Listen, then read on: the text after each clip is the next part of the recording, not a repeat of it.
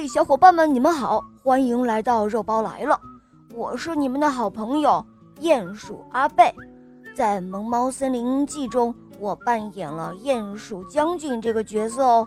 小伙伴们喜欢我，赶快来一起收听《萌猫森林记》哦。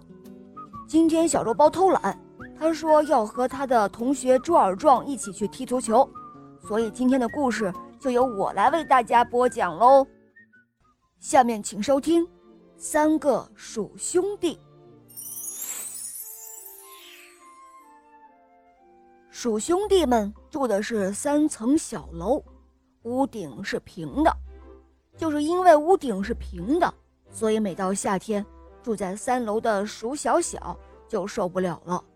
哎呦，热死了，热死了！太阳把屋顶晒得像平底锅一样，烫死了。鼠小小就这样叫了起来。鼠大大想了个办法，他带领鼠老二和鼠小小爬到屋顶上，种了一些拉拉草。拉拉草是一种又细又有弹性，还长得密密的那种草，用来做草坪那是最棒的。这样一来，鼠兄弟的屋顶就成了一片绿绿的草坪了，鼠小小也就再也不感到热了。本来呢，这个故事也就完了，可是没想到后来发生了一场灾难，于是就又有了下面的故事。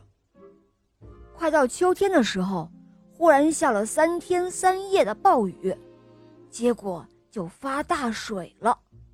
村里到处都是水，可水还是在不断的长高，涨啊涨啊，淹没了门，又淹没了窗户，最后整个小楼全都被水淹没了。鼠兄弟先是跑到二楼，接着再跑到三楼。当水把房子都淹掉的时候，他们就只好跑到屋顶上去了。他们就这样坐在屋顶的草坪上，等着大水退去。就在这个时候，村里的邻居们都挣扎着向这边游了过来，然后爬到了草坪上。原来啊，他们的房子都被大水给淹没了，而他们的屋顶都是尖尖的。又没有草坪，所以他们也根本站不住脚，更别提什么坐了。哎呀，真是救命的草坪啊！凡是在草坪上避难的邻居们都这么说。最后，整个草坪都被挤满了，一丁点儿的空间也没有留下。要不是爸爸们都把孩子们顶在头上。或者让孩子骑在肩膀上，这个草坪肯定是站不下的。全村就只有这么一块屋顶草坪，而就是这一块屋顶草坪，救下了全村的小伙伴们。这时候，大水终于都退去了。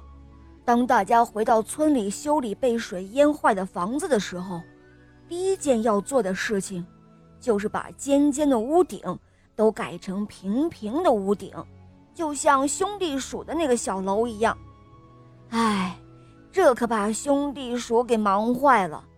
他们呀，得一家一家的跑，因为他们需要去指导邻居们在屋顶布置草坪啊。别忘了，这屋顶草坪可是他们发明的哦。好了，小伙伴们。这个故事就讲到这儿了。更多好听的故事可以关注我们的微信公众号，搜索“肉包来了”，在那儿给小肉包还有我留言哦。